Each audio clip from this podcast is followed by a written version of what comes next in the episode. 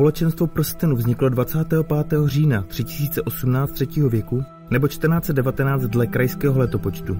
Jeho členy se stali hobiti Frodo, Sam, Pippin, Smíšek, čaroděj Gandalf, hraničář Aragorn, elf Legolas, trpaslík Gimli a udatný Gondořan Boromir. Dne 26. února následujícího roku byl Boromir zabit. Společenstvo bylo rozbito a cesty všech účastníků se rozešly. Jejich úkol ale neskončil.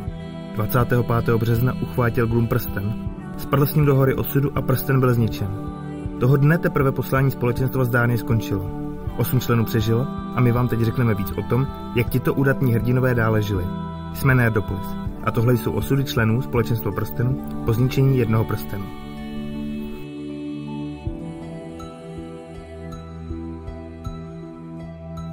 Frodo se spolu se Samem, Pipinem a Smíškem vydali po oslavách a korunovaci krále Elesara na cestu zpět do kraje. Doprovázeli Gandalf, který se s nimi rozloučil za hůrkou a navštívil Toma Bombadila, aby si se starým přítelem popovídal. Hobiti pokračovali dál a v listopadu 1419 krajského letopočtu se vrátili do kraje. Jejich domov však v jejich nepřítomnosti obsadili zlí lidé sloužící čaroději Sarumanovi. Po povstání a vítězné bitvě u povodí, kde Saruman, Grýma Červěvec i jejich nohsledi padli, se Frodo nastěhoval zpátky do dna pytle. Stal se náměstkem starosty Bildy Bělonožky a vše se zdálo v naprostém pořádku.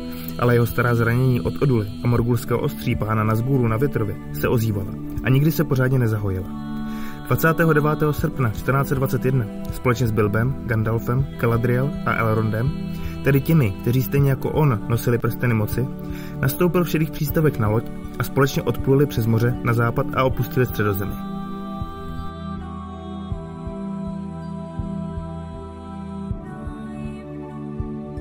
Sam byl sedmkrát zvolen starostou kraje. Poprvé to bylo roku 1427 krajského letopočtu, když se předchozí starosta Vilda Bělonožka vzdal úřadu. Sam měl se svou ženou Růženou 13 dětí. Jejich první dcera Eleanor, zvaná Sličná, byla pojmenována po zlaté květině, která rostla v lese Lorien. Jejich první syn byl pojmenován po Frodovi. Další děti se jmenovaly Růžena, Smíšek, Pipin, Zlatovláska, Peckoslav, Sedmikrása, Prvosenka, Bilbo, Rubína, Robin a Tolman. V roce 1422 navštívil sam se svou ženou Gondor, kde zůstali celý rok. Po sedmé byl sam zvolen starostou v roce 1469 a na konci úřadu v roce 1476 mu bylo již 96 let.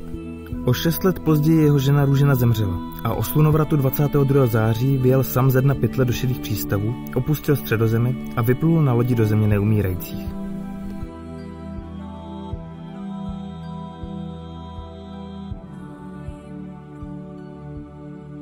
Po zničení prstenu a Sauronově pádu si Pipin v roce 1427 krajského letopočtu vzal za ženu diamantu z dlouhé stráně.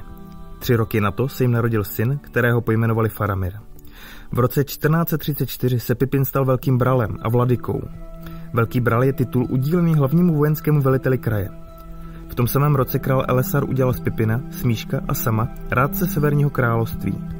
V roce 1463 krajského letopočtu se Pipinův syn Faramir oženil se Zlatovláskou, třetí samovou dcerou. V roce 1484 odjel Pipin se Smíškem z kraje do Edorasu, kde zůstali s králem Eomérem, dokud neumřel. Poslední léta, která jim zbývala, strávili v Gondoru, kde byli i pochováni. Zvěsti praví, že Pipinova poslední slova před smrtí byla, že by si dal druhou snídani.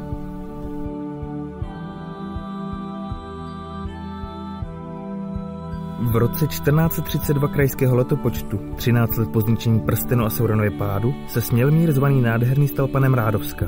Není uvedeno, že by se Smělmír někdy oženil nebo měl děti, kromě zmínky, že později předal majetek a úřady synovi. V roce 1484 přišla zpráva z Rohanu, že král Eomer si ho přeje ještě jednou vidět. Smíšek byl tehdy star 102 let, ale byl pořád ještě zdatný.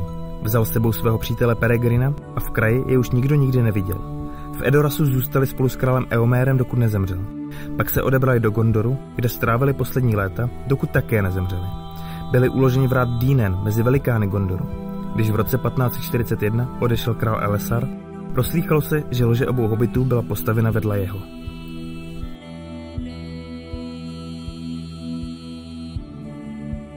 Aragorn se ujal dědictví svých otců a ve svých 88 letech byl korunován jako král Elessar.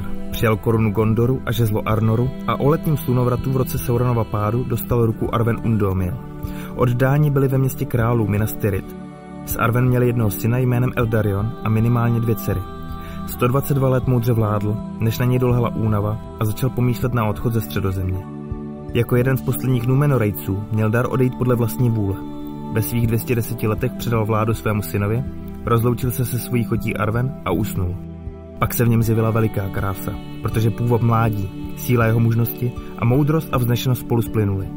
Tak odešel jeden z největších králů středozemě.